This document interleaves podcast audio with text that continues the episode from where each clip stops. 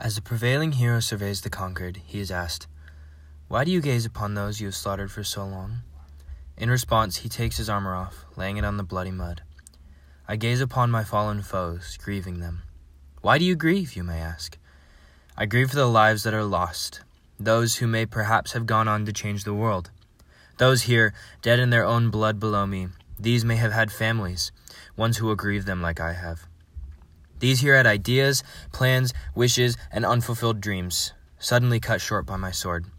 I grieve the riches the world could have had as a result of my interference. That was The Riches the World Has Lost, a story about the fallen heroes that might have been.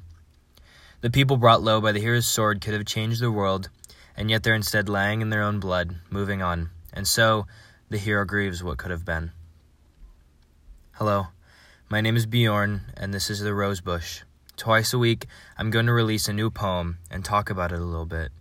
Once a week, like today, I'm going to share one of my long form poems, a story that is just begging me to be told.